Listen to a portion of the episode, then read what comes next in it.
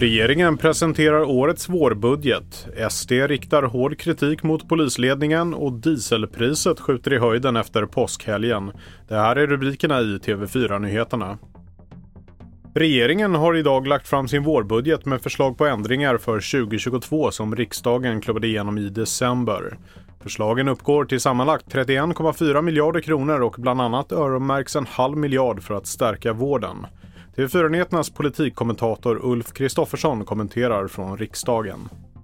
Ja, de slutsatser vi kan dra efter att ha hört oppositionens kommentarer här under förmiddagen är att det blir väldigt svårt för regeringen att få igenom den här budgeten. Mycket talar för att det kommer att gå som det gjorde i höstas.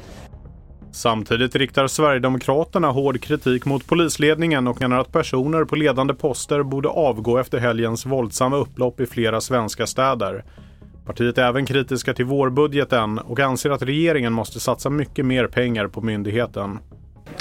Två miljoner kronor får de och det är ju, ursäkta uttrycket, men i, i sammanhang av en statsbudget så är det, liksom, det, är, det är inte ens kaffepengar så att säga. Eh, två miljoner kronor och med, med, det som har hänt under, under påskhelgen nu när många av oss andra kanske fick vara lite lediga så har svenska polismakten liksom kämpat med, med, för sina liv i princip utan att överdriva. Eh, och det är klart att vi, de behöver mer tillskott än så. Det tycker jag, jag tycker det känns lite tondövt ifrån regeringen. Säger Sverigedemokraternas riksdagsledamot Oskar Sjöstedt.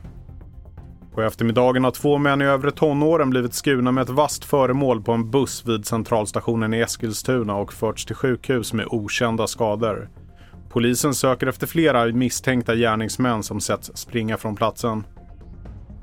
Och avslutningsvis kan vi berätta att första dagen efter påskhelgen börjar med en rejäl höjning av dieselpriset samtidigt som bensinpriset är oförändrat.